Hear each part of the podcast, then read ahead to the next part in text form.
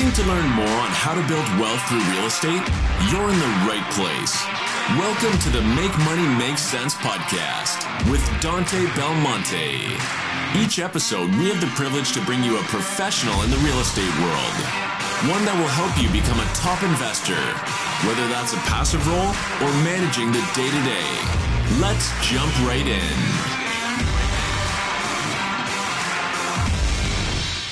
Welcome back, guys, to another episode of Make Money Make Sense. I'm your host, Dante Belmonte. We are already deep in the holiday season. That came much quicker than expected this year due to everything going on. 2020 has been a roller coaster of a year, but hopefully you guys have been busy. We have been very busy over here at Victory Capital Group. Today's episode is with Bruce Peterson. Bruce was on, I believe, episode 30. He's a best-selling author, syndicator in the Austin, Texas area. And I had him on today to talk about a mixed-use development project in Nashville he's doing. It's like this outdoor restaurant, music-y kind of place. Real hip, real cool, and it's going in the booming market of Nashville. I hope you guys enjoyed today's episode. Take away a lot of value from what Bruce is bringing in as far as what he's doing with this development project. Like I say, guys, it helps us out. Head over to Apple Podcasts, give us a 5-star rating, rate us a review. It's been helping the show out tremendously. We've been getting some great feedback. So, further ado, welcome in Bruce and enjoy today's episode. All right, welcome back to the show. We've got Bruce Peterson in the hot seat today. Bruce is a best-selling author. He's got a great book. Go check that out. Bruce has been on the show before. Bruce, you were here, I believe it was episode 30. You came in, you talked about how you misplaced $5.2 million in one of your deals. That was a good story. I know it always puts a smile on your face. I'm sure you're thinking about that. But Bruce, go right ahead and introduce yourself. Yep, Bruce, the apartment guy, Peterson. I've been syndicating large apartment deals for... Let's see, I got started with my education in 2011, bought my first deal in 2012. I'm a former retail guy. I was a stockbroker in the early 90s, but, mainly I was in retail for almost 20 years. College dropout, from high school dropout parents, just not your typical route to what I'm doing now. But, like I said, I started doing it in 2012. I've syndicated over 1,100 units now. National award winners for what we do, local award winners for what we do. My wife's my business partner. She's a CFO. She is a CPA with a specialization in real estate and multifamily especially. And I'm the CEO for everything we do. We're vertically integrated. We have a construction company, an asset management company. We have a property management company in Austin and one also in Nashville, Tennessee. So this is all we do all day, every day. I love it. Now, Bruce, since you were last on, you were primarily focusing on apartments. Now you've kind of mixed that with some development, what it seems like. Why don't you update us on what you've been doing since last time you were on the show with us? Yeah, so I haven't found anything in the multifamily space that kind of interested me enough, and the numbers worked as well. So, I don't want to rest on my laurels. I don't want to just sit on the sidelines. So I, opened my eyes to different things, looking across different industries and niches within real estate. And so I've got a business partner in my Nashville management company, and he's a commercial broker and he's a developer. So he brought something to me. He said, "Hey, dude, look, I'm thinking I'm wanting to do this deal and I'd love for you to be part of it." I'm like, "Okay, great. Talk to me." What we're doing is, for those of you that are listening and know a fair amount about how syndication works, first of all, it's a 506C, right? Some people go, "Oh, you can't talk about a 506C. I can basically do anything I want as long as I don't mislead, do anything fraudulent or illegal. So we can talk about this." But it is for accredited investors, but we are doing a development in Nashville of a food hall concept. Now I call it a food hall concept, but it's truly mixed use. We're going to have micro office, micro retail, and we're going to have micro restaurant concepts there too. We're going to have a big event space. So what we're doing is looking around at what's going on with COVID and how a lot of restaurants are struggling right now. But what we've noticed is the food hall concept, if it's an outdoor-based food hall concept, it seems to be thriving right now. The indoor spaces, okay, they are struggling, but that's why with this one, we're going to have probably somewhere between 8 and 10, maybe as many as 12 of these micro restaurant concepts. They're going to be local Nashville, kind of hipper, more cutting edge type of concepts. No McDonald's? No McDonald's, no Chick-fil-A. Love them both, but no, I know, that's not what this is about. So what we're going to do is, you know, basically the patron will walk up, place their order at the counter, so to speak, and then they'll have a communal area outside that they can eat. We're going to have rooftop access for that as well.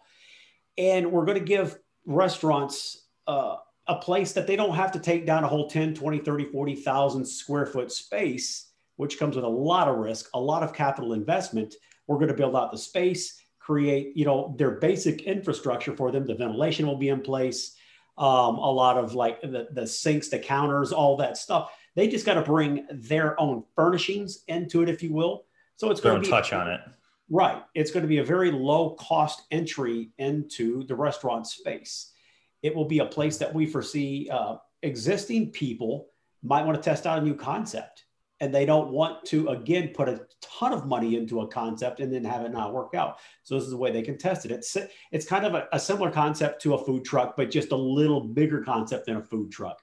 So we're also going to build up podcasting studios, meetup spaces, purpose-built meetup spaces, because everybody in the world right now, they're being told, you've got to create your own podcast, you've got to do your own meetup. But there aren't a lot of places that are conducive to meetups, really. We find places where we can figure out how to like wedge ourselves into the corner of the coffee shop, right, in the back room somewhere, and hopefully nobody else just wanders in. So we're going to purpose build this stuff. So again, we're trying to listen to everything going on around us. People are going batshit crazy, and they want to get out to restaurants, but they don't want to sit indoors. They want to be able to go outside somewhere in a place that they feel safe. So that's the idea behind it. And because there's such small spaces, our rent per square foot is going to be crazy high. It's going to be anywhere from, our projection is $35 to $40 a square foot, right? For people that are listening that are in multifamily, it's different. Multifamily, you figure that on a monthly basis. In commercial, you figure that on an annual basis. So a $50 per square foot rent means $50 per square foot for the entire year. Then you divide that by 12 and you come up with your monthly expense. Well, these restaurants, that's a really high price per square foot.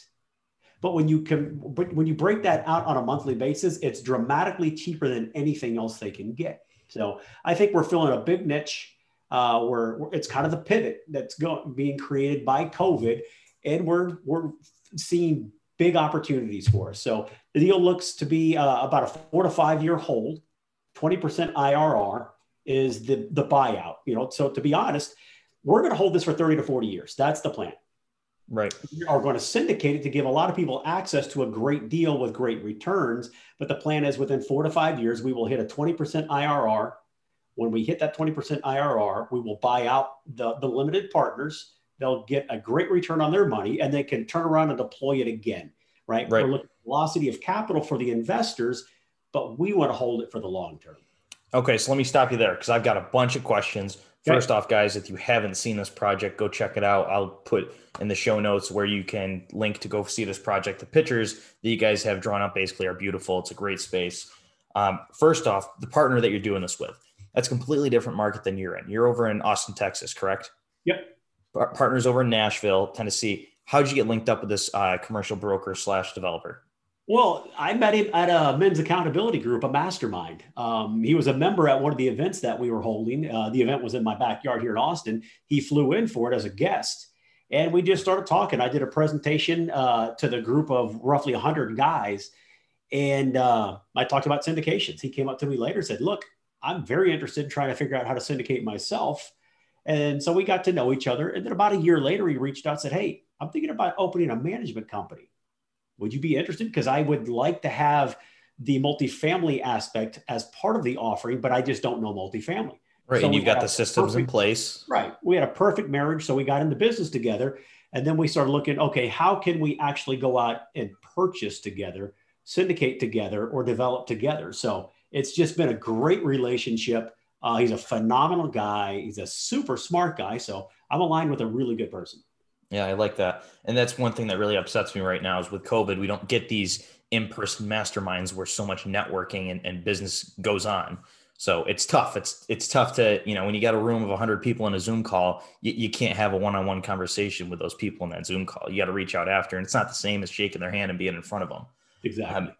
So you talked about a 4 to 5 year hold period with a 20% IRR, which is a great IRR, great return.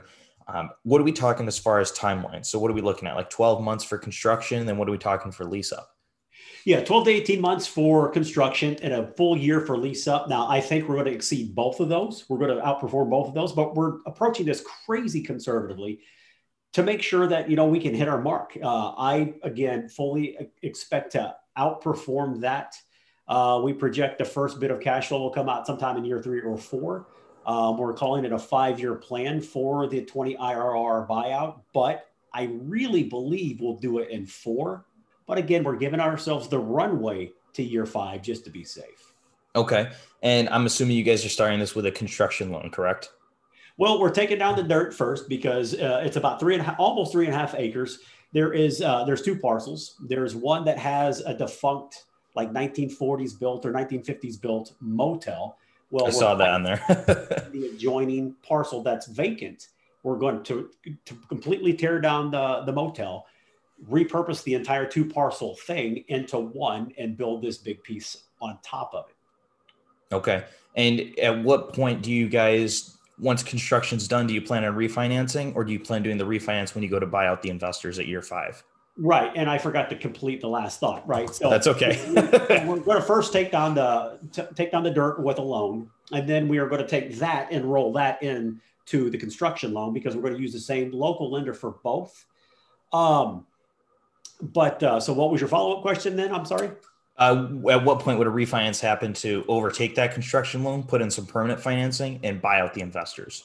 Well, that's the whole key. So that should be in year 4. It may even be sooner. It might be a little longer. Again, that's why we've given ourselves 5 years. But yeah, as soon as we can get it stabilized and full, we're going to pull the trigger right then.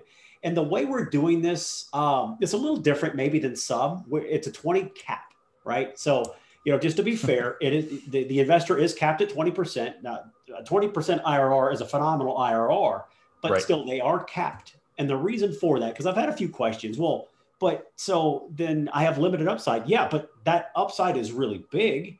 But the reason we've capped it at 20%, when it comes time to go do the cash out refi, if I can hit a 20% IRR with that refi for the investor and still only, very big exaggeration here, but to make a point, if I can do that by only putting 30% debt on that property, well, then that's all I'm going to do.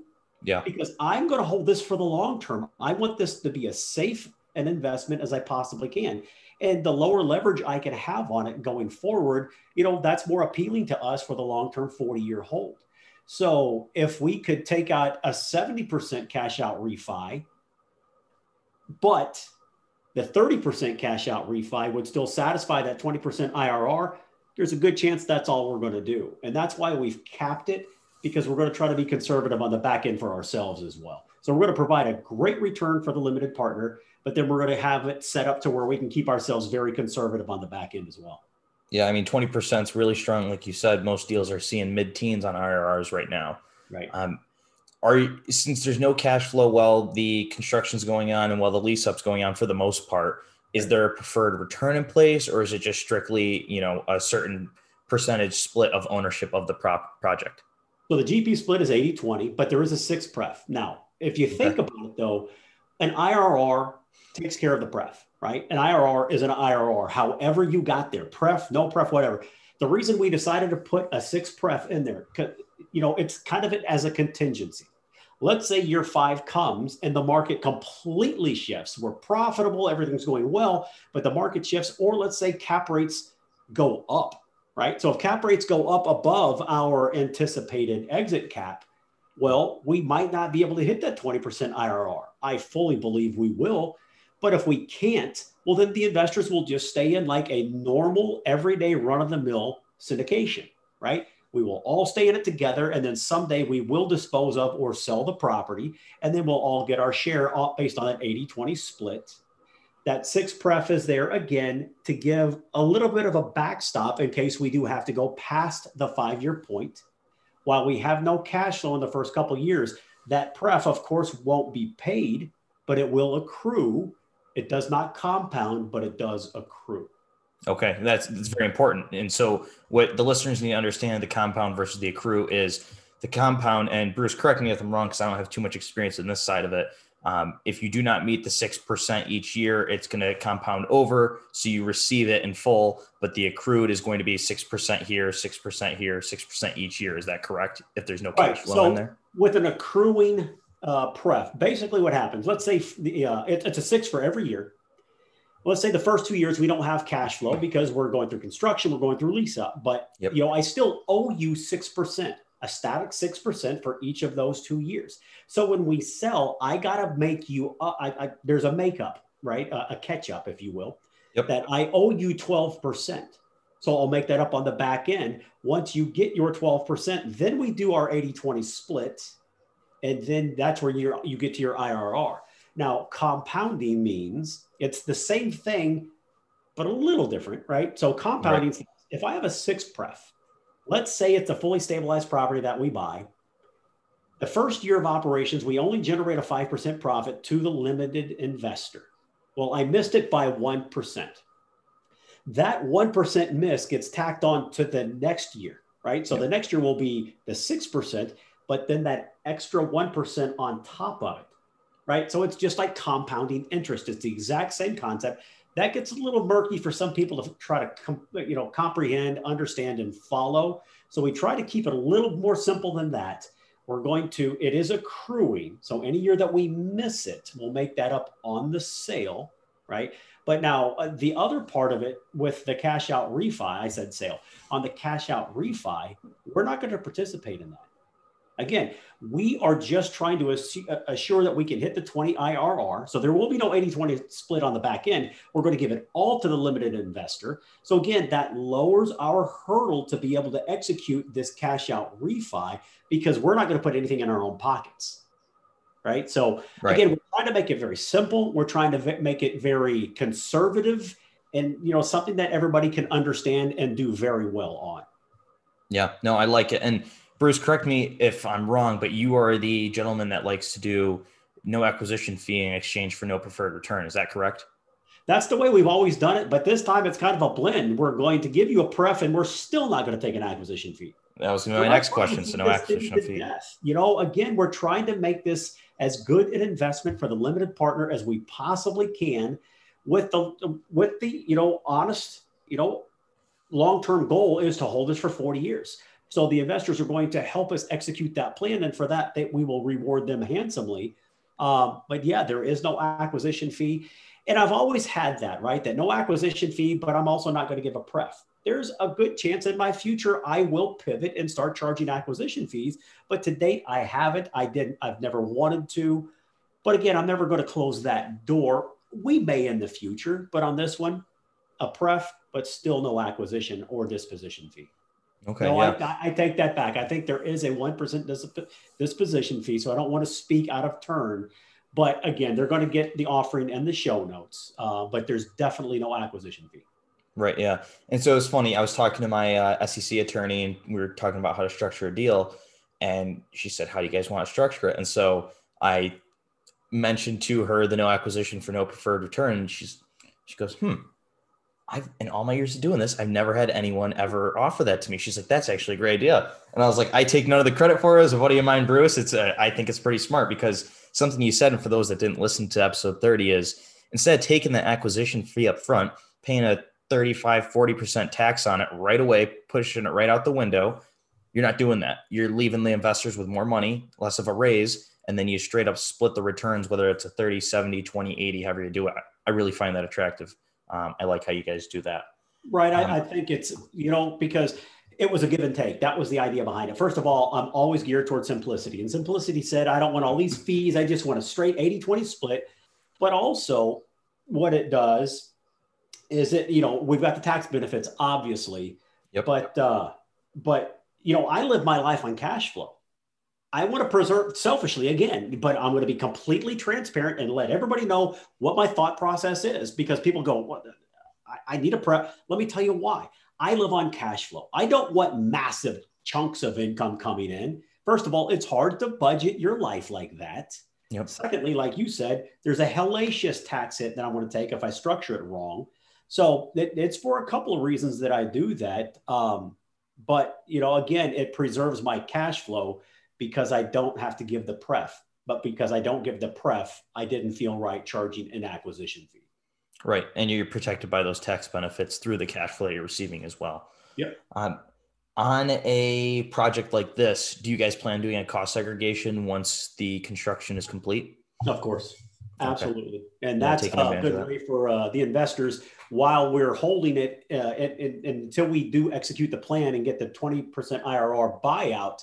Well, we're going to have lots of tax advantages here too, because everybody will have a big chunk of that depreciation expense show up on their K1 that they can maybe use on their personal earned income.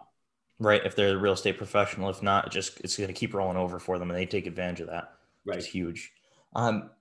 What's the minimum investment you guys are taking on a project like this? If someone that was listening was interested in investing in it?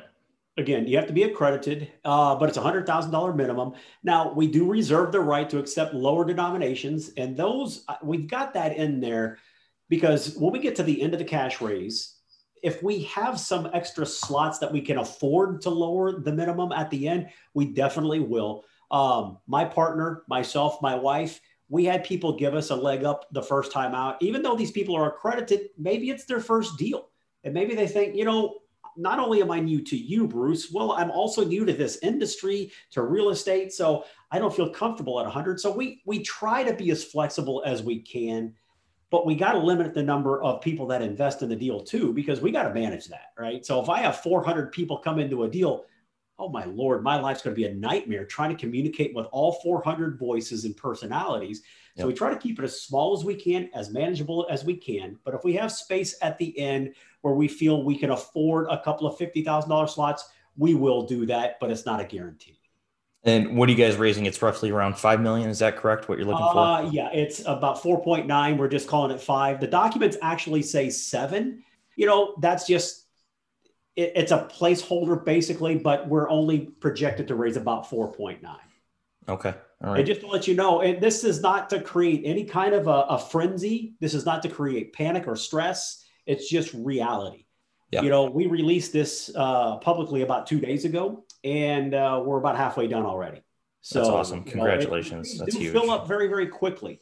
So I tell everybody, if you're interested, fine. Make sure you understand the documents that we're going to send to you. Take them to your attorney. If you can't get that done quickly enough and it fills up before you get it all done, that's okay. We and other syndicators out there are going to do lots of other deals. Do the thing that's right for you and your family. Take the time you need to get comfortable with the structure, but there is a chance it's going to fill up pretty quick. Yeah, no, I like it a lot. With that being said, you've raised a decent chunk of capital over your 1,100 plus units you've done. Are you seeing a lot of investors cross over from what you were doing before into a project like this, kind of diversify their investment portfolio from apartments to mixed use? A lot, yes, but not all. Some people have been, of course, not recently. People that didn't come up in real estate and they've just joined a local group or, you know, one of the national groups to learn. You know, a lot of times they're like, oh, I don't know anything about that. I learned about multifamily, so that's where I'm comfortable. But then once they become sophisticated and they understand that commercial real estate is commercial real estate, yes, multifamily might be the safest of the bunch, but it'll also usually have the lowest returns for that safety. Commercial, the way we're doing it, is still very safe, but you know, it's not multifamily. So there needs to be a little higher return, and there absolutely is going to be quite a bit higher return in this deal. But we're starting to see more and more people come over. They're getting comfortable with it. And we explain to them all the ways we're being conservative, all the things that we've put in, all the thought that we've put into this, and trying to position ourselves to take advantage of this new COVID world that we're living in. And then the post-COVID world where things are just going to change.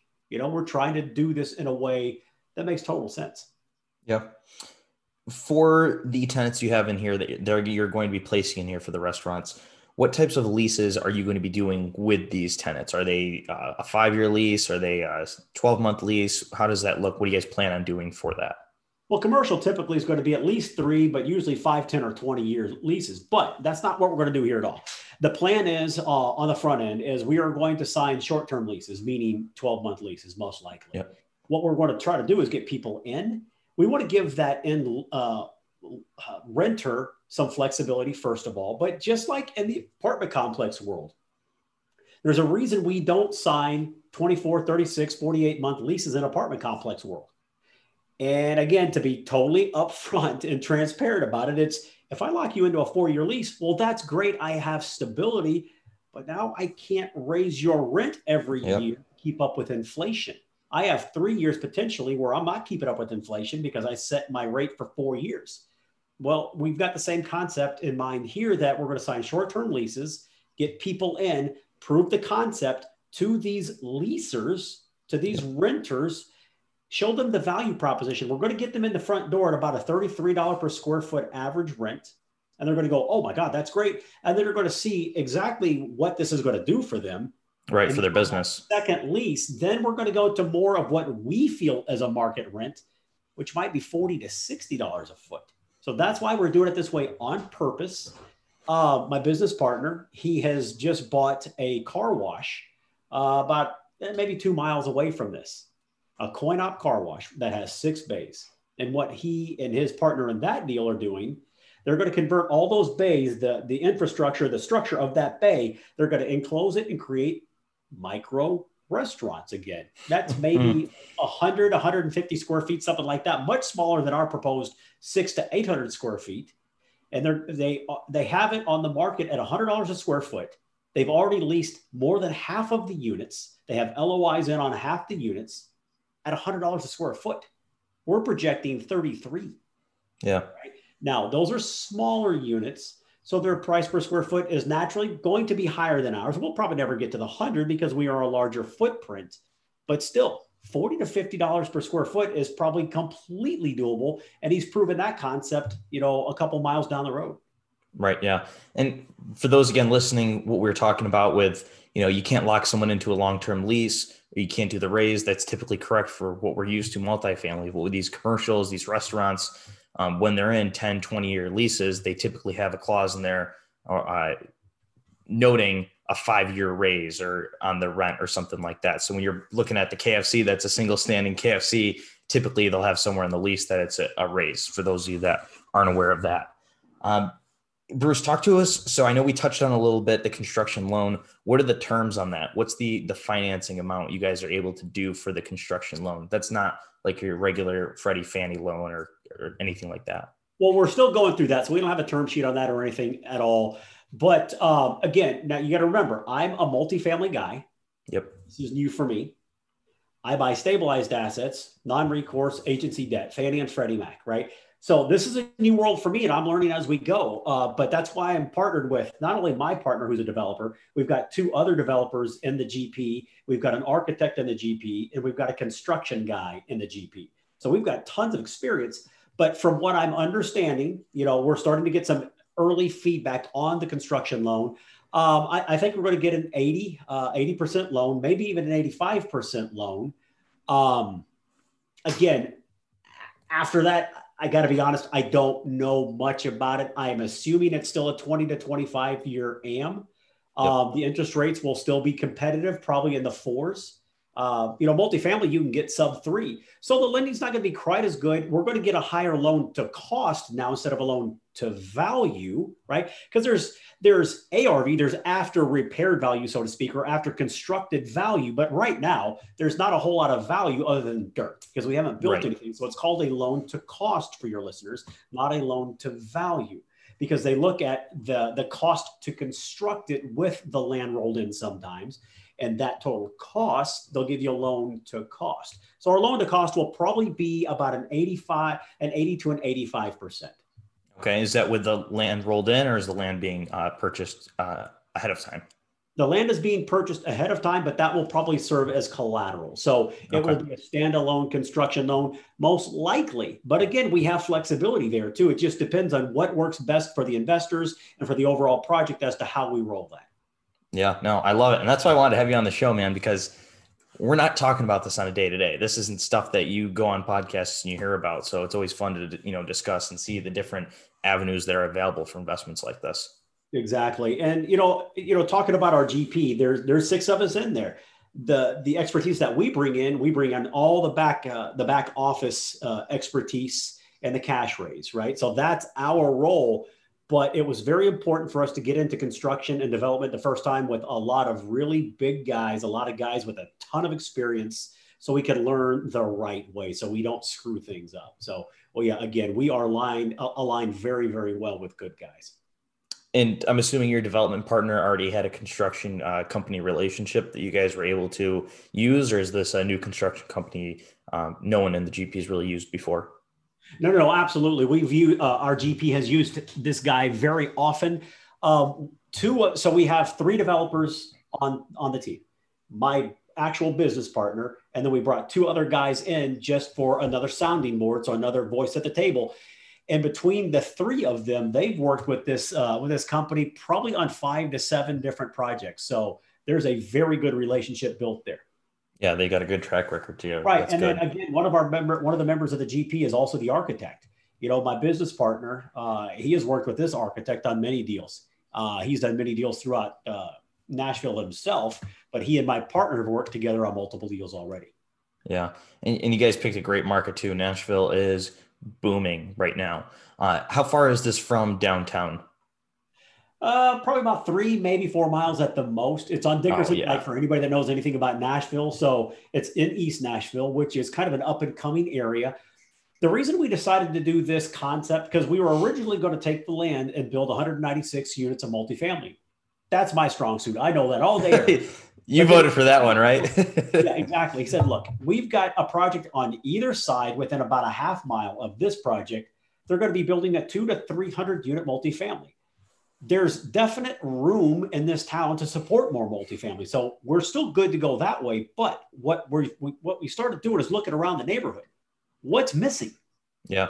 East Nashville is transitioning. They don't have these cool restaurant concepts, this hip kind of funky, what am I trying to say? Not attachment, but attraction, you know, right? Like the town is itself. Exactly. So, you know, we thought, okay, lots of residential, but there's not a lot of office. There's not a lot of retail, and there's not a lot of restaurants in this area to support all this stuff that's being built up for residential. So instead of having to go to downtown Nashville or to the Gulch or, you know, all these other places, Wedgwood, Houston, again, for those that know the area, they don't have to go to Germantown now. They could stay right in their own neighborhood and have a really, really cool area. You know, we talked about retail and office. We're doing the exact same thing that we're doing with the restaurants. We're doing micro. Again, people maybe don't want the WeWork or the Regis. They want their own space that they can appoint the way they want to, but they don't want to have to take down 1,000 square feet, 5,000 square feet. They want, you know, maybe a couple hundred square feet. So we're doing that for retail. We're doing that for office. For retail, we're looking for retail that is not Amazonable, right? Yeah. So something that can't be disrupted and have the, you know, the rug pulled out from under them by somebody like Amazon. I love Amazon, but they've, you know, kind of crushed a lot of mom and pop businesses. So we're going to cater to those, you know, maybe some of the service industry kind of things, like some, maybe a massage therapist, maybe a tattoo parlor, a barber, maybe, you know, things like that, a coffee shop that you're just not going to get on Amazon, right? But we're going to give them, again, smaller formats that they can go in, still have a good family business, but not have to take on the enormous risk and financial risk of, you know, a larger space. So all of this is very consciously, purposely built. Yeah, no, I love the project. I think it looks great. Definitely going to put a link in the show notes. People can go check it out. Bruce, before we head into the next section of the show, is there anything else you wanted to touch on in this project that you have that you want people to know about? I think we hit on a lot of angles about it. Probably the only other kind of cool part about it, it's the sizzle, right? But it's part of what's going to make this such a cool project. And it's not just a cool project that we can all brag about because we own it as LPs and GPs. It's more about, we got to generate buzz, right? It's going to be new. So what we have to do is try to figure out ways to drive, create buzz and drive traffic. The more traffic I can drive to this place, the retail is going to thrive. The restaurants are going to thrive. The offices, they've got a great place to come down and spend their breaks, spend their lunches. One thing we're doing, we talked about podcast studios. We're also looking into the possibility, and I think it's going to work. We're going to build some small recording studio spaces also that can double as podcasting spaces. One of my best friends is a manager for some of the largest country names in the world that everybody's heard of, but he's going to be involved, not in the GP, but what he's going to do, he's going to provide some of his sound engineers that he knows, Grammy award-winning people that are going to come in and help us develop these spaces. So now we can put the Grammy award-winning person's name on this project. We could put my buddy's management company's name on this project. Again, by creating meetup space, you're going to have 10, 20, 50 people come to a meetup. Think about all that traffic that we're generating for the restaurants. Yep. If you could come and do the whole fishbowl thing, look in the window through that door in that soundproof booth where somebody's recording, laying down some tracks, a struggling artist, somebody that's trying to break into the industry. We're going to create a space that they don't have to create a recording studio in their apartment. So Right. We're doing that as well. So again, everything that we're doing is trying to create something unique. I'm talking about it, so now somebody's probably going to copy all this crap. But it's going to be, it's aimed to be very unique, very, create a lot of buzz and create a lot of organic traffic for all of our tenants. Awesome. I love it. That is great. I love the project. I love what you guys are doing. I'm excited to see it move forward. We're going to head over to the next section of the show. These are probably going to sound pretty familiar to you, called the Curious Cues. We ask all of our guests the same questions. First question is, favorite podcast you enjoy listening to? Well, of course, got to say Dante Belmonte. Oh, yeah. I do enjoy it. But, outside of the obvious low-hanging fruit there, man, I'm hooked on Tom Bilyeu right now. I like him a lot. And Travis Chappell, which is Build Your Network. Those are two of my favorites, probably. I don't do a lot of real estate podcast listening right now. I'll listen to yours. I'll listen to Jake and Gino's a little. But, I've heard a lot of that, so I'm just trying to find other things right now that interest me. And Tom Bilyeu and Travis Chappell are fantastic. Yeah, listening to real estate podcasts all day is kind of like listening to the same artist all day. It's just a repeat of the same thing said differently, which is not an issue.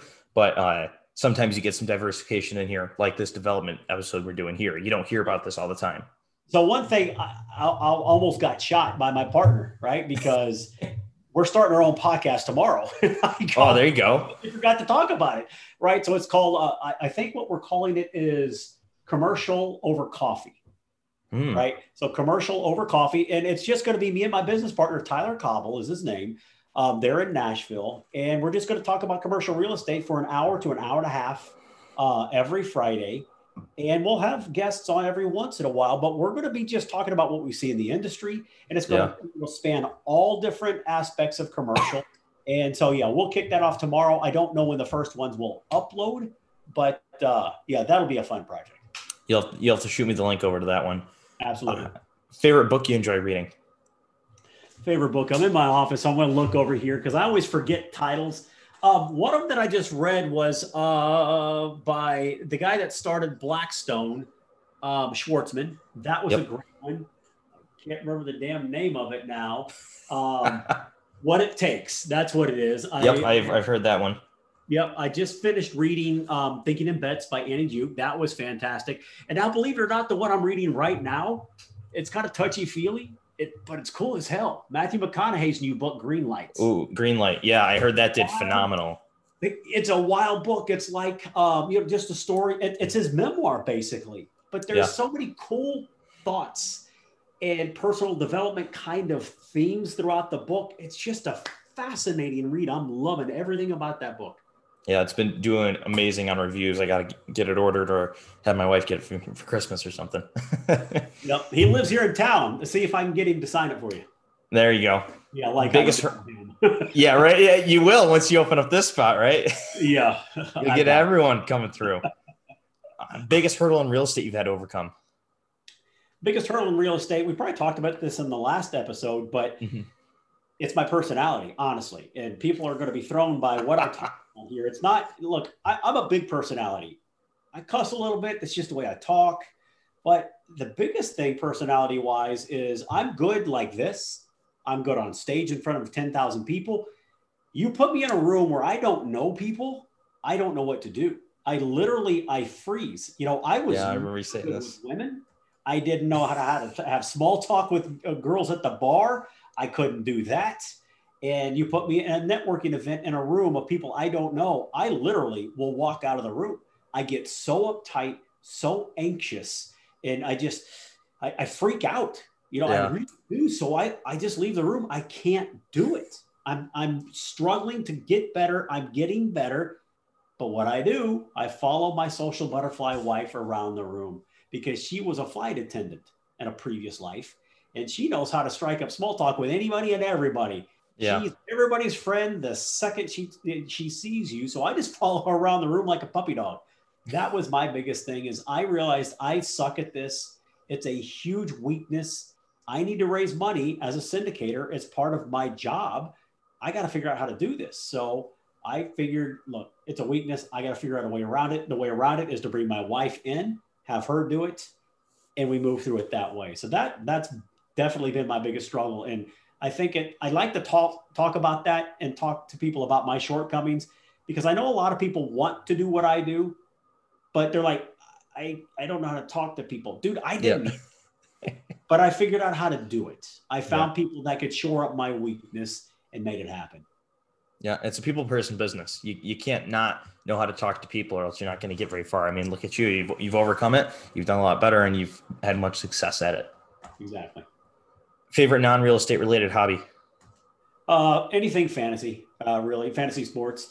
Fantasy baseball is my number one, but I like fantasy football too. My team sucks. Well, you're getting closer to buying your own team, right? What's that? You're getting closer to buying your own team, right? That's the hope, dude. I know. I really do want to, but I heard recently over the last month that minor league baseball is talking right now that next year they're going to contract from 180 roughly minor league teams to 120. I'm like, that's going to make it harder for me to buy. But yeah, the price is going up. Is to buy a minor league baseball team. Absolutely. Yeah. Newbie advice, so advice you give to someone that's looking to get started in the industry. A two-pronged answer here. Don't be afraid. You didn't know how to do what you know how to do now, right? This is just the next thing you got to learn. Yep. Apply yourself, bust your ass, take all the courses, all the studying you can do. Find a good coach if you can. Don't be that guy. Oh, you know, that's all a crock of shit. That's all. They're all scam artists. You can find it all for free at the library. You're right. You can. I've got a book out that teaches you every step of the process of syndicating. But it's only a book. Yeah. There's all kinds of crap that's going to happen to you in business and syndicating, especially that. Just ask you, right? It's been covered in a book. It's just not possible. If you're working with a coach, you're dealing with somebody that's dealt with all those gut punches that you're going to suffer through eventually. They're going to help push you through them, not give up, keep pushing. So, that, and then also, like I said, don't be afraid. You got to make moves. You got to get out there. You got to try stuff and, have faith in your ability. Like I said, you didn't know how to do what you know how to do now. Henry Ford, if you always do what you've always done, you'll always get what you always got. If you're not happy with the way things are going, do something to change that shit. You're in control of your life. There's nobody else in control of your life. If you're listening to this podcast, either you're in real estate, phenomenal. I'm very proud. I'm very happy for you. But a lot of people are listening because they're like, man, I got to figure this out. I hear this is a good deal. I hate my job. You got to take a chance on you and get out there and do it. Yep. Amen to that. Bruce, thank you so much for coming on the show again. Thank you for making the time to come on. I know you're super busy. You got a bunch of projects going on. If someone wanted to link up with you, invest with you, how can they get in contact with you? Well, you're going to get them the link to the project and the show notes. Yep. That's the best thing right now. But other than that, just want to connect with me, you could follow me on Instagram. I'm apt.guy, or you can get me on LinkedIn, Apartment Guy, or my website, apartmentguy.com. So it's apt-guy.com, and you can see what we're up to. We've got educational stuff coming out. We've got other deals in the pipeline. We've got about 3 more deals that we're currently working on right now. So we got a lot going on. So you can follow me any of those places. Cool, cool. Bruce, always happy to have you on. We'll have you on again soon. All right, buddy. Thank you so much. Thanks for listening. We hope you were able to take some value away from today's episode. For more information or to connect with Dante, visit victorycapgroup.com. See you next week.